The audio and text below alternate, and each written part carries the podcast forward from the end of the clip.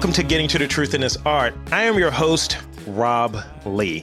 And today I am interviewing the founder of Assista Sci Fi, Isis Asare. Welcome to the podcast. Thank you. It's super good to be here, Rob. Um, thank you for the energy. You're starting off. We're matching energy right now, so that's that's great. A transference um, from one coast to the other, and you're recording or you're you're speaking live from the West Coast, and I believe you might be the furthest away person that we've we've had on this podcast. So that's that's a first. You're first. Hey, I love you. I, I, mean, yeah. So that's awesome, um, and it makes sense. Um, I think with Afro features and then science fiction, we have like oddly enough, like a really strong base um, on the East Coast. Um, so yeah, yeah, and I love I love DC, Baltimore. I know y'all consider yourselves very different, um, but yeah, them, them's his fighting words, you know. yeah, you're like, don't uh, do that. Okay, okay, learn. I'll, I'll, yeah. No, no, you're good. The, the worst thing to say probably is, yeah. So over there in more. it's like, huh. use the full word. Um, so if you will, give us those vital stats. Like, what's your background and, and what compelled you to start Assista Sci-Fi? Yeah. So, um, Ooh, what's my background? So I identify as a queer first generation Ghanaian American um, I am currently in Oakland, California, but I was born in Harlem. Um, so yeah, I still have a lot of love and affinity for Harlem and New York. Um, what and and then in terms of career, like so, I went to college, I went to grad school, I worked in corporate America, and I was working in corporate America when I started Assista Sci-Fi. Um, and really, it started because I was reading it. Um, I read Lilith Brood and I had, I was like, I wanted to talk to somebody about it. So I talked to a friend about it. And then, like, at the end of this discussion, we're like, what are we going to read next? And um, she started listing like N.K. Jemisin and Nnedi. No, it was like Nnedi Okorafor and Tomi Adeyemi. And at the time, I didn't know either. And I felt like I missed two memos. One, Black women writing science fiction, and both of them were West African. And I was like, wait. I, I like I, I should have gotten a note. I, like somebody should have told me over Jollof or something like that. And I was like, I don't want anybody else to miss this memo. And they're like e-commerce. So I was like, this, you know, this could be cool. So my idea was like, oh, it'll be well-read black girl, but sci-fi. Mm-hmm. Um, and then it kind of morphed and became like um, the first black-owned bookstore focused on science fiction and fantasy. That's that's great, and I, I think I'd have another question. I don't want to bury the lead about that, so I think we're going to dive back in that a little bit later because I have an observation about that. But in in the the um, I guess the bio for the site, it says um, the Sista Sci-Fi is a cauldron of all things Afrofuturism. So, if you will, because you're you'll be the third person that's attempted, and the first two have said, "Nah, I can't explain that." Could you define, or how, what is your definition of Afro- Afrofuturism? Yeah. Um, I love that question. And I always caveat it with this is my definition of Afrofuturism. If you want the official definition, you can go to Webster's Dictionary. Um, so for me, Afrofuturism really is a marriage of taking cultural aspects of um, the African diaspora. So if it's West African or African American or um, Afro British or Caribbean culture, and really in a very intentional way, infusing it with technology and having characters that are empowered in the near or far future. Sure. Um, and so for me, all those three things have to be present. You have to have like grounded, um, an intentional connection to uh, like diasporan culture. So having a, a a science fiction book set in the future and the character is black and passing doesn't count. Um, you have to have an aspect of, of technology and, and to link that technology to the culture. So one of my favorite is like um, um, Nalo Hopkinson's Midnight Robber. Mm-hmm. And like she has things like the Anansi Net, which ties back to like Anansi fables and so forth. And she makes that like an omnipresent technology, which does everything from like unlock your front door to track where you're going at night to all those kind of things. Um, so that's kind of the technology. And then also that last part, empowered in the future, right? So sometimes you have um, science fiction and fantasy where like you have people of color in the future and they're still traumatized and oppressed um, and that's not a lot of fun so for me a key part of afrofuturism is that it's in the future and we're empowered and and we're smart and we're mastering our own destiny. So those are the three things I look for when I put something in the realm of Afrofuturism, and that is the world according to Isis Asare. and so I feel like that's a whole series. Is like the world according according to Isis Asare. Here's my thing. um, but yeah, I, I think that that's a word that's thrown around because it has it, it, I don't think there's one, obviously one set definition, but I think, it, I think, I think the way that you explained it is really, is like there are certain key elements. And I think there has to be someone that says, look, this has to be in there. It's like not saying that you can't extend, but this has to be in there. You'll see things that have elements of it, like the way you were describing it. I, I agree with that definition too, being a person that has watched different things that try to do it and it's like, nah, that doesn't quite work. That's more sci-fi. Oh, you're black, but also eh. right. Um, like if it was a little bit further in the future, and they they they state when it is, and that's the kind of the issue.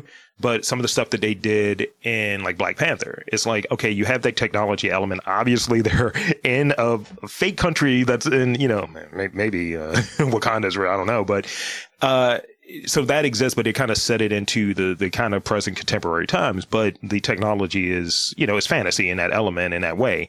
So it's like there's an attempt there. You you see these different convergences. You see things that look traditional of your various like African cultures that are making up that and then you see technology that does not exist today. And it's like, okay, there's an attempt there and that's in the direction. So when someone throws that out there, it's not because you, you know, might wear weird jewelry or something. It's just like, that's cool, but it's not Afrofuturism.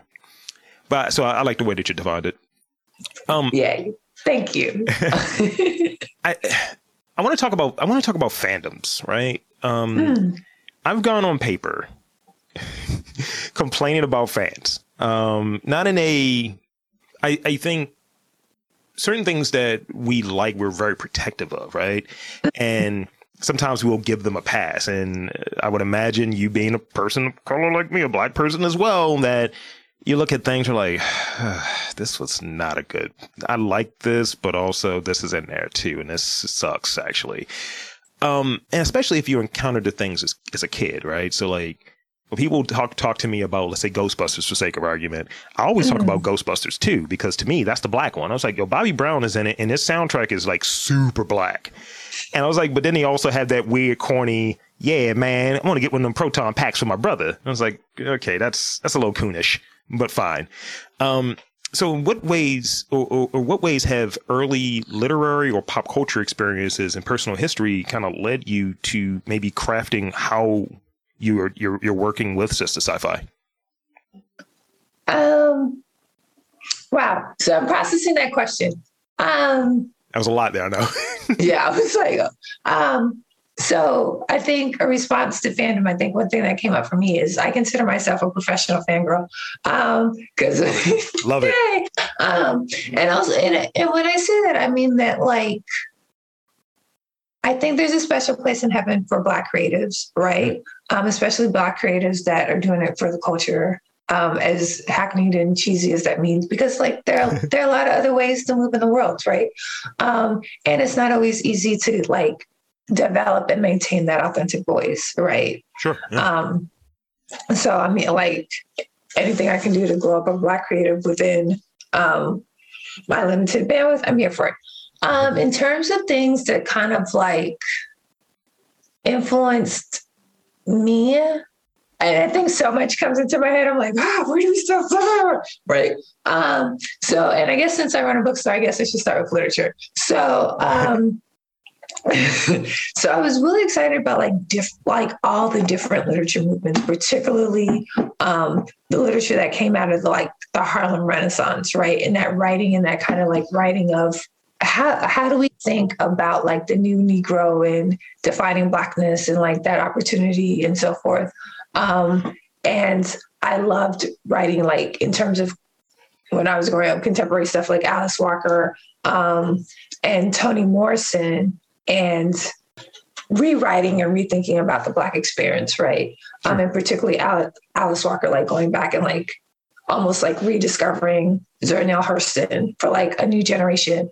Um, and so when I think about how those two women writers kind of influenced me, I think they gave me the power to move differently, mm. right?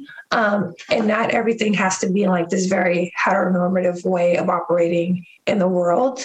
Um, and then also to pay homage to like the culture references that came before us, right? From all over the diaspora. Um, so I don't know if that answers my your question. No, no, no. that's what came up for me. no, I mean, I think I think it's apl- applicable to what one's fandom is. So like, like one of my fandoms, and obviously in, in doing a podcast, I, I remember I, hmm, I will put it this way. I got to give you this context. I'm a six foot four, three hundred pound black man with a beard. So you got that right, and I can be verbally aggressive sometimes because I'm very, mm, I'm very quick with what I say sometimes. So I'll leave that where it's at. So I'm the things that I like. I'm not a jerk about it, but I come with a certain slant, especially with things that I'm very passionate about, such as podcasting. So if someone comes to me about podcasting, I'll make a point. I was like, when you think of a podcaster, do you think of someone who looks like me or some white dude with a beard? Mm. It's like it's, it's, probably that, and I was like, that gives me that that notion of my fandom is as a person who enjoys podcasts. I'm not seeing someone that represents my take and my angle more often than not. So in some ways, in the back of my head, maybe I feel like it's my duty to kind of show out and show that I'm really good at this, and kind of help amplify people who look like me. It's like, okay, yeah, this is how you can do this better. I, I, you know, having that amount of experience because I was like, some white dude with a neck beard is going to tell you that you're not good at it or your opinions don't matter when it comes to, especially like something like, like, like fandom or pop culture or anything in the realm of what Sista Sci-Fi is talking about those, those areas. And that's, that's the thing that gets me. Like, I remember this is not in the same, but I remember a, a radio show host that I was a big fan of and um, he's been outed for kind of kind of being a scumbag a little bit, um, which is great because screw him.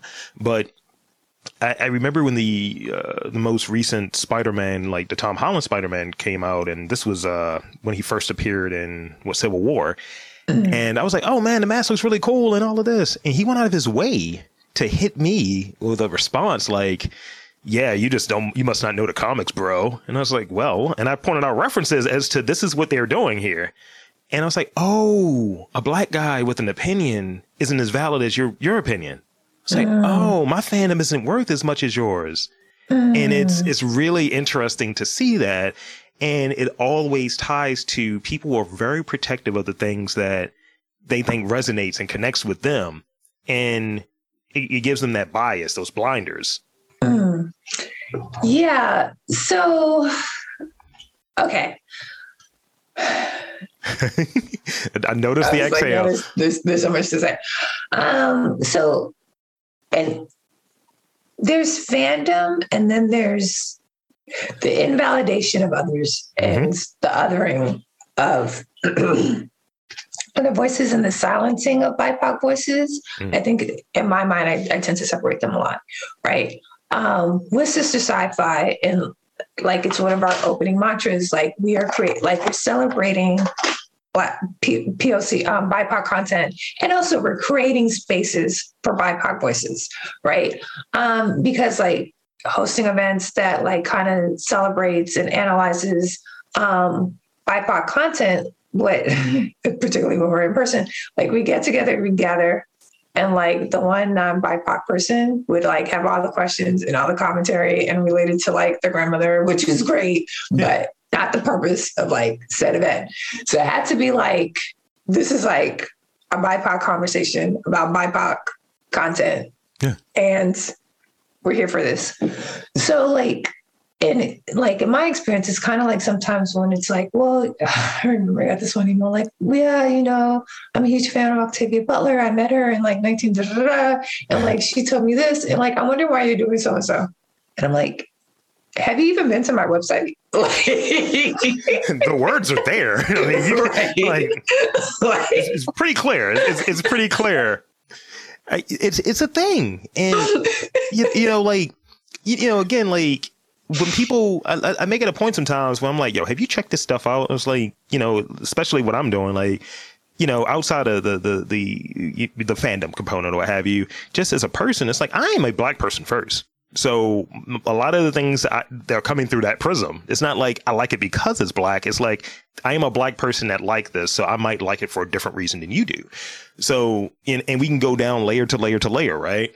But I remember when you know different things were happening as far as social unrest and just the the more prevalent and out there social unrest. I had people for the first time ever hit me in the DMs. Why are you so political? I was like, because I'm a black man and I'm an endangered species. That's why. And, and I was like, so I like stories like this. And it's um it's one person I should probably connect you with. I think you'll be a huge fan of. Okay. It's um it's a um, artist named um, Kumasi Barnett. And what he does is he takes like old comic covers and he changes them to have a social justice slant to it. So instead oh, of right. so instead of the uh, amazing black man, I mean instead of amazing Spider Man, it's the amazing black man, and it's it's gold. It's gold. yeah, for it. I'm I'm like googling it now, so that sounds amazing, and uh, hopefully they have yeah. Oh, I see the amazing black man. I'm here for it. Um, Instead of yeah. Daredevil, it's White Devil. It's just pure gold. it's like, look. and, and, and that's, and I, I interviewed him and we were kind of talking about that of like, you know, having that shift because we, we, we do this thing. And again, going back to like time, right? We, we do this thing where we want to forget the history of some of these things. And it's like, you know, back in the 50s, the golden era of some of these things is not great. Right. And we, you know, as far as our content being out there and available to the way that it is now, because we care about black creators, wink, wink, hint, hint. We weren't around then, so we don't even have. It's like ours is just ours has other things in it. Ours has sexism in it. Our has ours has um like sexism. We have uh, homophobia in it, things of that nature. But ultimately, if people are do- doing things in a well-intentioned manner and they're being done, I guess, right and inclusive, we're not doing the same thing that y'all did. Right. Right. And it, and it shouldn't be expected to be done the same. Right. And it shouldn't be, um, I think sometimes it's difficult. It's like when people are in the space and it's like, you know, this, this content was not created for you in mind. And that is okay. Right. Yeah. Um, I think, I think it was like Barry Jenkins in like discussing, um, the Underground Railroad, the Amazon TV series, yeah. like began using. I don't know if he like coined the term, but like used the term the black gaze in an mm-hmm. article. And I was like, that's powerful because I think we're so much so used to saying like, you know, the white gaze or this is not for the white gaze. But what does it mean to say like this is for the black gaze or like the female gaze or whatever, like yeah. to really change who like who this is made for, right? Mm-hmm. I think there's attempts to do that too. Like when when I see something get made, it's like it's almost like I want to do the um Issa Rae thing. It's like I'm I'm rooting for everybody that's black. That's that's kind of the energy. And while acknowledging like I can acknowledge the quality, the well doneness of something, while it not necessarily being something that I can relate to in the same way. And I, I think, and, we, will leave this and move to another topic because I can talk about this forever. Like, hey man, pop code and all this, but um, I, I just remember explaining to white folk going back to Barry Jenkins, like, yeah, so this scene that was in Moonlight, right? I was like, oh, am I explaining this? And am I the am I the representative right now? And I was like, look, it's hard being black. Moving on, you know, like just, I was like, and we do well while it's being hard. So moving on. Right. Um, can you share uh, some of the some of your recent influences, maybe specific works in visual art, literature, film, music, really things that like, yeah, that's mm, I like I like what I'm doing as a result of this. Like I'm really like sometimes I'll hear a podcast. I was like, this is why I'm doing it. Or I'll watch a movie. I was like, man, I can't wait to review this movie. Is there something that really just is like, this is yummy creatively? I mean, like, again, I'm a professional fangirl, so like there's so much. Um I really enjoy Far Sector. Um, it's a graphic novel by N.K. Jemisin. It's great for fans of Green Lantern, but it's also great for fans of N.K. Jemisin. The artwork is by Jamal Campbell. Um, he also did the artwork for Naomi. Um, and yeah, I mean, like you have like N.K. Jemisin's incredible like world building and character development, and you get into the psychology of it. Um, and then you have Jamal Campbell's like amazing work. Um, and I was just like, yes, I'm just here for like these images, right? And it's kind of like fascinating to me because like reading graphic novels is something I do because like I have a bookstore focused on science fiction and fantasy, and like the people in the community are like, you are not going to be like with us and not read graphic novels. So I was like, okay, so yeah, so there's there's that. Um, so that's been really um amazing and something I really enjoyed. Um, I, I still I haven't show you this book because it's been out forever, and I keep talking about it. So, An Unkindness of Ghost, um, we have special signed editions in hardcover because it was printed like straight um, to paperback because I think it was the author's like first published book. Um, and I just love the character and I love Rivers Solomon and I love the publisher. So that um, like works like that always make me really happy. Um, so that's books in terms of film. Oh my God, I haven't watched um, in terms of like media and like television and stuff like that.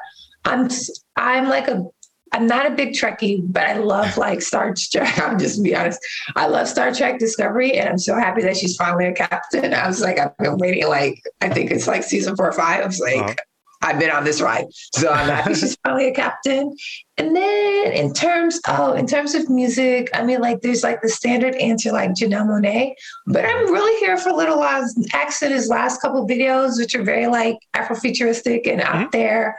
Um, and just allow like him allowing himself to be the fullest expression of himself. So mm-hmm. yeah. Um, shows that I'm excited about that are down the pipeline. Um, I cannot wait for the movie adaptations, um, movie television adaptations of Butler's work. I just want to see how they're created, and I mean, I think a lot of fans are really scared, but I think if you're scared about something, that means you're pushing the envelope. So I'm excited about that. I'm excited about um, Nomi Naomi coming to CW, which will yeah. be helmed by Ava DuVernay. I think that'll be awesome. I just hope, yeah. I mean, because this is being recorded, I think that would be awesome. And it's like, yeah, think, cut all of that out, Rob. yeah. and Phoenix Song Echo is coming to like Disney Plus, which follows like a differently abled Native American superhero. Yeah. And I love Phoenix. And I was like, and she's going to be Native American and differently abled. So, like, I'm here for that. So, yeah. Yeah. I mean, as they say, um, and I, and I say this in a real way, representation matters, because you know you, hmm, like, but I and I mean I, one of the things I always say when when people are making attempts, I was like, don't do it for the diversity cloud. If we're gonna do it, do it all the way. That's that's the thing that I like to see. I was like, I want to see the the fat guy in a movie that's the hero and that gets the girl or gets the guy or whatever not that's comedy relief and vice versa you know i want to see you know not something that just feels like like the most recent Chucky, right? The uh, Child's Play. I was like, okay, cool. I was like, eh, was like y'all a little young. All right, then, cool. I was like, I, I was 14 at one point. I don't, I don't know if I was doing any of this. All right, then, y'all got it. And you know, let it live, and then and then watch it. And then some people who are in that that fandom space is like, uh, you're doing too much. It's like it's the the story is a, a gay dude did this, so I'm sure some of him, some of his DNA in what this is. So let it live. I was like, this is the, the, the, guy has always been. I was like, Chucky is a very campy character. Let's be real, guys. I was like, do you know what you're watching? You know, that's what I, I that's what I say sometimes. Um, so this is the question. I'm glad we're getting to it now, and I think this is going to be a big shout out to Kumari, my girlfriend. Uh, so there's a belief that black women do not like horror, sci-fi, or fantasy genres. I find that to be an outdated idea, and those genres are usually dominated by, by white males, if we're, we're being honest, and historically speaking. Um, what are your thoughts on the relationship be- with black women consuming and creating in these genres? Right. So when I saw that question, I was like, I think it made me laugh and like laugh out loud. I was like, who thinks this? Um, and then I was like, this is this is the the blessing of being in a very insulated bubble. So um, yeah it is weird because I never questioned. Like I always grew up being like a black woman who like loved science fiction, yeah. um, and enjoyed horror, right? And I think I never questioned it. Like, oh, do Like, am I supposed to? Do other Black women like this? Um, and we do, right? And I think the reason why that myth kind of like stays around is because when you look at media, right, where you have black women that make it to popular culture, like get a lot of like uh, the attention of popular culture, like that sci-fi element or that horror element may not be first and foremost, yeah. right? So if you think of like, oh, like what's what's a book like by a black woman right now in the New York Times bestseller list? It's like The Vanishing Half, right? Um, but you also have like my sister is a serial killer, right? Which is both in the genre of horror, right? And so it's good to see like there are very different ways that we can be black now, and they're all yeah. celebrated. Um, so yeah, so I would like to like officially say on record that that is dead. Like there are a lot of black women who really get with horror, science fiction, and all the other anime, manga, yeah like all the things. I mean, there's a convention. There are more women that goes to BlerdCon than like dudes, and I'm like, look, because uh, uh, like I didn't get the subscription to Shudder. She did, and she's like, "Yeah, so we watching this?" I was like, "This is a little, a little strong for for my taste." I was like, "I'm the." Tiana Reid who's like a horror writer and did the documentary. Um, I think it's horror noir, a yeah. century of black horror. Yeah. like, yeah, black women are in this. And if you look at the people they interview, I would say like it's at least 50 50, if not more women than men that Absolutely. they interview for that documentary. I, I, had this running bit about the, I think it was a four hour documentary just about like horror in general. And I was just like, yo, it's a lot of dry white people hair in this. And that's just a running bit. Looks like whenever we see like Greg Nicotero, it's like, your hair is falling out, sir, as you're talking. Like, can you, can you get a prop guy to help you out? Can you glue it in? Like, what are we doing? But yeah, and I, I will say, and I don't know if you, have you watched the, when they tried to do the series version of Horror Noir? No, um, I haven't. I need, I know I need to.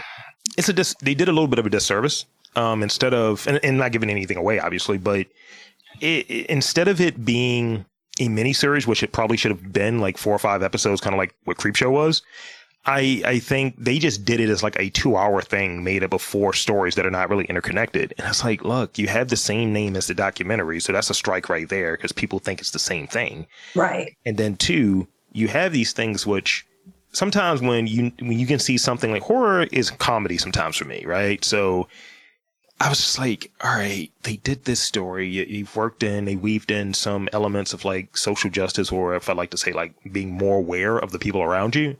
But you did it as a disservice of like, we got to get all of this out there. So let's just put them all there and we're done. Mm-hmm. And it should have been a, a series, like four or five parts, because it easily could have been, cause it's, I think it's like two and a half hours. So if you got four sections, you can just break that down into like 40 minute chunks or what have you. But um, it's definitely worth the watch. And I want to know what your thoughts are when you watch it. I'll watch it. I'll watch it. I'm, I'm looking forward to it. it's a lot of fun. You're you're gonna laugh. You're gonna laugh. It's like, and it's definitely when you're watching it, you almost want to point out like, yeah, black person wrote that. That's definitely something a black person said. I'm excited. Um, speaking of which, what did you think of the newest Candyman? uh, I think they had a lot of ideas. Um, and I like that it was an homage to the past and covering the future. And I like that um, DaCosta, you know, I think she did a really good job visually. Um, and it wasn't as scary because I've rewatched the most recent one. I mean, the, the, the, the, old one, the first one, um, recently for a review since it's coming up on the 30th anniversary. Um, I think they're about even though, but in different ways. Like I like them both, but in different ways. But in, I think visually, this new one looks a lot better than that mm. than that, that earlier one. And granted, I was six when the first one came out, so it's kind of one of those things of I didn't have that. Hey, I'm an adult watching this for the first time, as I as I have with this most recent one. Um, but I think the most recent one, I have to watch it maybe one or two more times to appreciate it. But that commentary on art, I really like that, especially for what I'm doing. And it's mm. just like, huh, okay, cool. And I, I liked Yahya in it. And I really like Colman Domingo. because Domingo is so fire. Like, you know, there's some actors that you respect. You're like, oh, I respect their craft. They're so good. Regina King is one of those actors. yes, Colman Domingo is like, I just need him to send me like a text, like, hey girl, we need to talk. Cause I'm just like, he just seems like he has all the tea and all the fire. Like he would always be on 10. Like I love him in like everything from like, um, if Beale Street could talk, Yeah. I watch all the Fear of the Walking Dead. His character is so nuanced and a bit crazy in this last season. Um, and he he was great in um, Candyman. I think and I love Yaya, but I think in Candyman, the newest one, I liked his character more. I appreciated the new Candyman. I actually like Sista Sci-Fi did like a whole like crash course Candyman, so you can know all the fun facts before you watch the new one. that's great. And I was like, oh, the whole multiple Candyman. I was like, oh, this is new. I don't think I was ready for that. Yeah, Um, we're all and I don't know, spoilers are allowed. So yeah, I liked the role of the girlfriend and the mom. Yes. Um, so I appreciated that. Um, and yeah, and then the commentary on like black art, black creativity, um, the consumption of black art, um, and then that that that through line of like gentrification and displacement and so forth was very fascinating to me. So Yeah, I, I, think like the, the there were just a few things that were ideas that were left hanging. I thought, um, especially stuff with like the um, the girlfriend's brother and his um, partner, that stuff was kind of like left hanging a little bit. Um, and I think uh, even with the depiction of I'm trying to think who it was, whoever jumped um, when they were in the projects, and it's like someone jumped. It's like, how is this framed? Or I was expecting almost a payoff when they were when the um, girlfriend was talking about her dad and her brother was talking about their dad. I was like, can we get some payoff here? And it, to me, it felt like either there was a fair amount of cutting for to to hit a certain timeline that like we need to be at 90 minutes, 100 minutes, or whatever, but. I think either you drop that, but again, some of the elements of the things that felt black in it, namely, like the mom, she's not improved as an actor at all in, in 30 years. Like it's not, not my favorite. Um, but that was a, that, some of it wasn't acting. It's like, mm we don't talk about that. Mm-mm. right. Or even the, um, the girlfriend was like, nah, mm-mm, I ain't going down there. Nah. I was like, okay. We- It was like it was a hard no. Like, nope, we are not. We are not doing that today. I was like, yes, that is correct. But um, I- but the the big payoff, and I, I just wish it was a like when I saw it, I saw I think it was at a uh, debut, it was a special screening, and I wish there was that that element of theaters were normal, right? Like not COVID it out because. When you get towards the end in the police segment, I was like, "Oh yeah, this is gonna be lit. Y'all not getting out of this. Bye. Enjoy. Enjoy the bees, whatever." right. I definitely, I definitely appreciated that scene, um, and also like just the groundedness to like use that that that method, that magic of Candyman as a weapon in that situation. Where like you know, Candyman is scary, but like police brutality is far scarier. So like, yeah. so yeah. Yeah, um, definitely. It's it's going to be a rewatch because I, I don't think I further I, completely absorbed it, but I remember thinking it was different but enjoyable. Uh, yes. So I got a few more questions before because I just threw these in there. You don't have these. These are rapid fire questions. I'll hit you with in a, in a few minutes. Okay. But so these are the last two real questions I have, but then I'm going to get into cartoon questions. Uh, do do you have a, a network of other artists or, or writers that you rely on, and in what ways do you support each other? That community of of people, because I would imagine there is a community, a sisterhood, as, as one might might say. But tell me um, a little bit more about how how you all work together. Yeah, we're a community of Sista Sci-Fi siblings to be more gender expansive. Sure. Um, yeah, and I would say it's a mix of both like online and virtual and then in person. So like in terms of the community, like I'm personally very active in our social media. And so I appreciate all of that. Um, and I don't know if they're like all creatives, but they're all um, really fascinated by the genre of science fiction and fantasy and that and that intersection of like black and native american representation and some are authors right so like um, I'm part of like the street team for um, J. Elle's um, Ashes of Gold, which comes out um, next year, and so that's been fun. Um, John Jennings is great. John Jennings is like an artist, um, a professor, um, a movement maker. And like, I'm like, whatever is going on, I'm here for it. Um, it could be like more scholarly um, academics, right? So like there's Ayana Jamieson. And for all of these people, like the nexus is actually like social media and like Facebook and Instagram, which lets you know I probably spend too much time on Facebook and Instagram.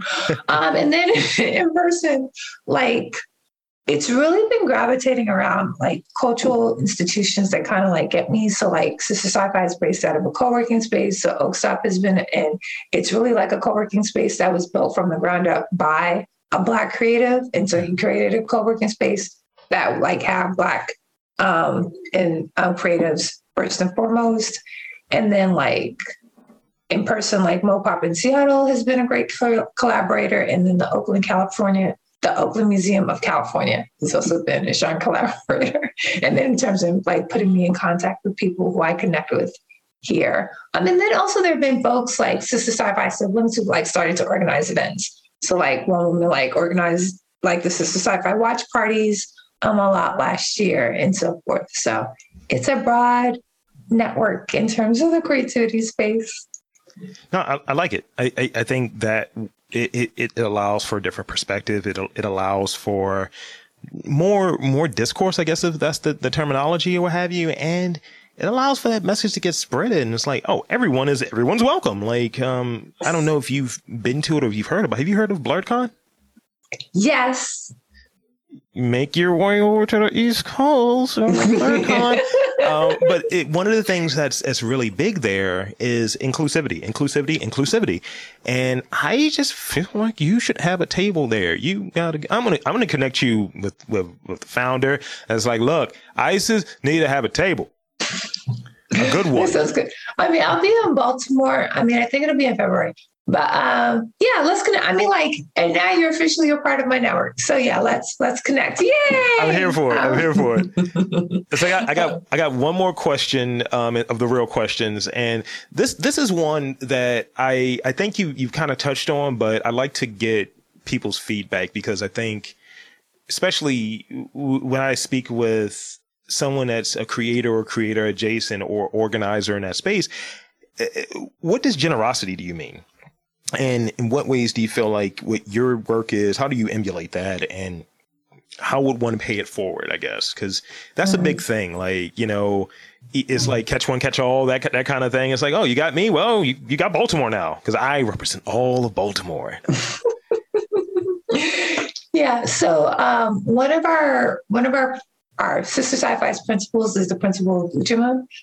So that that's how I guess I think about generosity right? So it's how, as a Black business, am I creating a ripple effect economically within the Black and um, community? So it's everything from like, um, as much as possible, like all my um, all my consultants. So like my CFO, my graphic, um, my social media manager, my graphic designer, like they're all also Black women business owners right? Because like if we don't support ourselves, who, who else is going to support us, right. right? Um, and then also like they get it, right?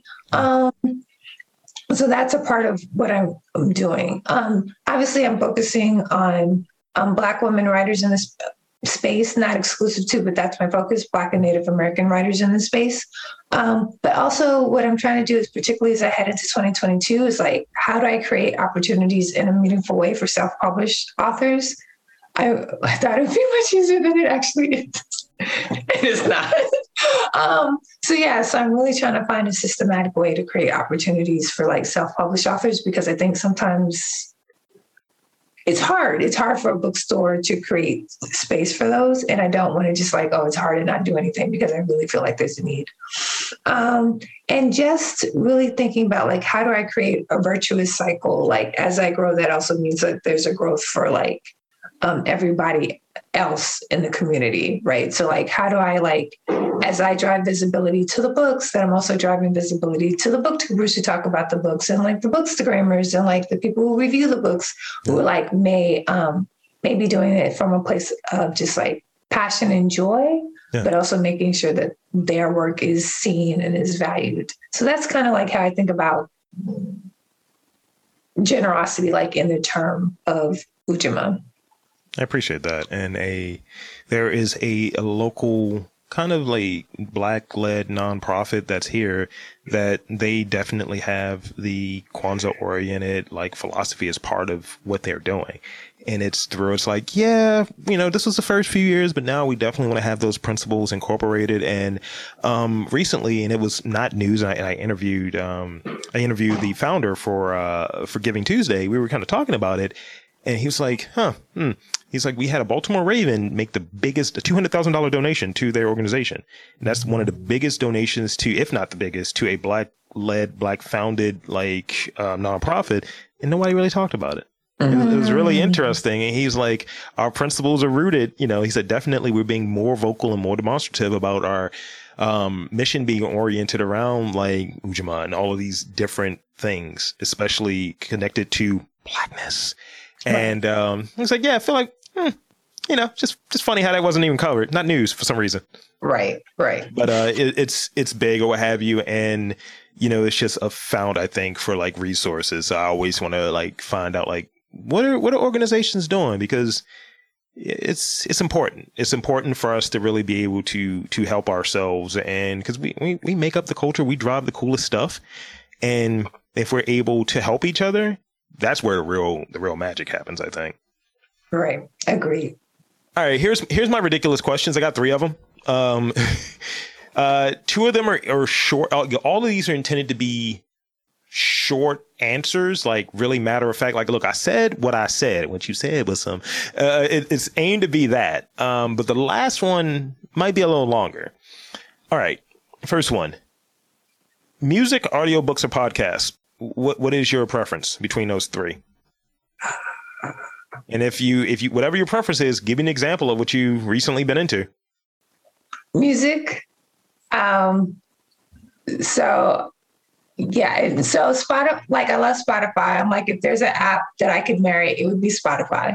Um, so, like I've been saying this for like a long time. That's an episode so, of Black um, Mirror, by the way. Uh, it does seem like it's like, yeah, I married Spotify. I was like, Isis. What is you this? sure? Yeah. What is your 2021 Wrapped? Like, what is this? Right. And I was I was about to talk about that. I love like and then I talked of my 2021 rap, which was like, I'm like, oh, look at me growing. Look at how my music tastes have changed. So like there's a lot of Afro beat in there. I discovered with like I got into like Wizkid a lot. And so yeah, I'm like, that's what that's why I love Spotify, because Spotify knows me. Like yeah. Yeah. A little too well, um, actually, sometimes. What? A little too well sometimes. I got my podcast wrapped and I was like, yeah, people listen to you all the time. I was like, oh no, my real secret's in there. so yeah. And so yeah, so other three would be music. And sometimes, yeah, yeah. Yeah, it's probably it's probably actually all three for me. I've really gotten into audiobooks recently because uh, I was having a conversation um, with because getting to this spot where I'm not the biggest reader, but the way that I consume books is, is audiobooks or what have you. That's works for me because I, I can't quiet my mind the way that I would like to be able to sit there and just focus. It's like, it's hard for me. So, um, but the way I'll consume it, I'll listen to an audiobook like five, six, seven times. And it's like, yeah, I know everything in here. Boom. You whereas, do. whereas if I, if I, um, like read it, I'm not retaining it the way that I would like. So it can be a little frustrating at times. So right now, I've been listening to um, Shannon Lee's like ebook about Bruce Lee, and it's called "Be Water, My Friend," and it's just like talking about positive affirmation and, and kind of things of that nature. And I'm like, yeah, Bruce Lee was right. This is great. yeah. And the one thing I would say is that listening to an audiobook is a reading. So well, you are you. reading. Um, as a fellow audiobook listener. And I was really like, oh, I have to choose one. I love audiobooks. I've loved audiobooks for a long time. Um, so yeah, I'm about that life. um, are you a night owl or early riser or early bird to go with the whole bird analogy nonsense? Because uh, am I right? Um, naturally, I'm a night owl. Um, and then uh, about two months ago, I started doing 4 a.m. meditation. So now I'm an early bird. Well, We'll isn't see how that this something? goes. Huh? Yeah, isn't that something? Isn't it funny how that shift happens? Uh huh. I used to like I have insomnia on occasion, so uh, I'll wake up in the middle of the night and I'm just like, look, if I'm not going, not, if I'm not back to sleep in the next ten minutes, I'm just gonna go to the computer and do some work, and um, and I'll fall asleep at like ten o'clock now because I'm I'm washed Yeah. at 36. I'm done. It's over. Right. I'll just, Right. I'll just say I'm done. I'm washed up. You know, I'm knackered. Cheese and crackers. Uh, now, this is the last one I have for you. Um, and I have my feelings about this series, and it got canceled, what I, which I think was premature. Um, but I'll, I'll a speculative fiction sort of way. If Lovecraft Country got a second season, what maybe historical event would you want to see covered in it? Because they they they covered, um, I think in the first season they covered um, Emmett Till, they covered Black Wall Street in some ways. Um, so some of those things that we know to be real life things, and they kind of expanded upon it. In season two, if they were to do one, which they got canceled by HBO, but hey, they can pop up somewhere else in a different format. What would you want to see covered? Oh my What God, major event? Yeah. Um, one, Love, Lovecraft Country. Um, I was here for, I mean, there were some parts that were wrong, but I loved it. Um, I think Misha Green is going to take it somewhere. So um, I think I saw a post that she was uh, in conversation with, I think it was like maybe Apple or something like that. I heard that too, yeah. Sending positive vibrations that way. Um, and also now I'm procrastinating because I'm like, oh, what? History is like my worst subject. Um, second worst subject. After it's the only thing worse than history is probably accounting for me. Um, Same. It's like, oh, what, what is this number here? Uh, What? Right. Why, why like, those uh, numbers red? Oh, I'm losing So- money. Got it. Uh, So, um, historical events. Um, I'm trying to like in that time zone, and they covered so much in Lovecraft Country. Like they covered like the first black woman in a motorcycle across the country. they like did. Yeah. they cover like artwork um uh through so maybe one thing i didn't see was kind of like uh i don't know if this is you know i don't have a good answer because i'm like i would just be pulling stuff that like comes to mind and not necessarily something that um i really want a good answer to this Well, But here, here's one of the things I think to consider, which could help you with this block, maybe. Uh, I because I, I I think the way that the question is framed, it, kind of leads you to a block. I think the way that they left off, they could do almost anything with that second season, right? Yeah. Theoretically, so they could maybe focus on the the daughter and kind of do a time jump because there there are some things like, for instance, Michael K. Williams passed away, so that is that situ- situation is gone. So we could jump literally 20 years and we could be in the 80s. And you can have Right. a litany of historical things in the 80s. You can do, what is it? Um, the Move Coalition. You could do a litany of different things. You can have like, yeah, man, it was a bunch of like uh, predators in the subways in, in New York. See, it's full circle, full circle New Yorker. yeah. And so this is, I mean, like, I was, because I was like, you can go really way back and like do Buffalo Soldiers. And I was like, is that something I'm really excited about? Or is it just because like the harder they, the harder they fall is on my mind? I don't know.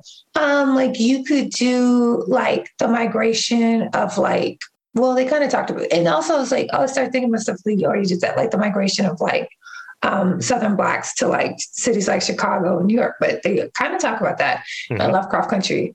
Um, then I was like, would it be cool to incorporate like the Black Panther movement in like something like Lovecraft Country? That would be cool. Um, so be- yeah, so what we, I mean, what would make lots of sense with like, especially if we're talking about Dee and the daughter, and then like the um the development of Hippolyta. Okay, so I just needed to talk about Boom. See, see. So yeah, and the, the development of um, Hippolyta's character, um, like incorporating hidden figures, right? Because that's not something that was necessarily it. Was, it speaks to like what Dee's about and the Hippolyta story, and like she being like a woman who's um, throughout the episode was very vocal about her passion about um, STEM. So Yeah. that's that's what I would like to see, um, and kind of taking the whole real history of that of hidden figures um, and their work with NASA, and then adding like a sci-fi fantasy element to it. Yeah. Like I, I like that kind of you know this story, quote unquote. It, it has that element of like speculative fiction with it, almost like with some of the things that I like the most of especially with the more recent one, especially you, mentioned Regina, but with, with the uh, uh, Watchmen or what have you, it's like, yeah, we have this in there, but this is really what happened and putting it in within their universe. I, that's the, what is most successful about that franchise, the the um, Zack Snyder movie and the series. That's what's most effective about that. It's like, yeah, you know this story. We've shown you a thousand times, but did you know this covert superhero blicked right. him off, like shot Kennedy or what have you? Like, oh, word. So I I like when people when when when uh, content tends to do that. So having that in there, it's like, yeah, you know, well, actually, she was one of the Hippolyta was one of the the three women that were involved in Hidden Figures, and right, right. And if you can, this is what will be the most effective way. They they wouldn't do it because they wouldn't give me the thing that I want. But just have Janelle just pop up in there. And She reprises her character from it, and it's like, yeah, I was working with her. It's right. like, boom, here you go. We're just crossing universes. Yes. So that's all that I have, but I want to invite you. One, I want to thank you for being on this podcast. You were great. And two, I want to invite you to tell the fine folks where they can find you and more about uh, Sista uh, Sci-Fi. Thank you so much. Um, you can visit us on our website, www.sistahscifi.com, and that's sister, S-I-S-T-A-H in case you're wondering. Um, and sci-fi is S-C-I-F-I and then .com. And then you can also follow us on all the socials. So Instagram, Facebook, Twitter, Pinterest, YouTube, whatever strikes your fantasy um, at Sista Sci-Fi. So there you have it, folks. I want to thank you again, Isis Asare, for being on this podcast, and um, I'll wrap up from there. So, uh, Isis Asare from Sista Sci-Fi, and I'm Rob Lee saying that there is art in and around your city. You just got to look for it.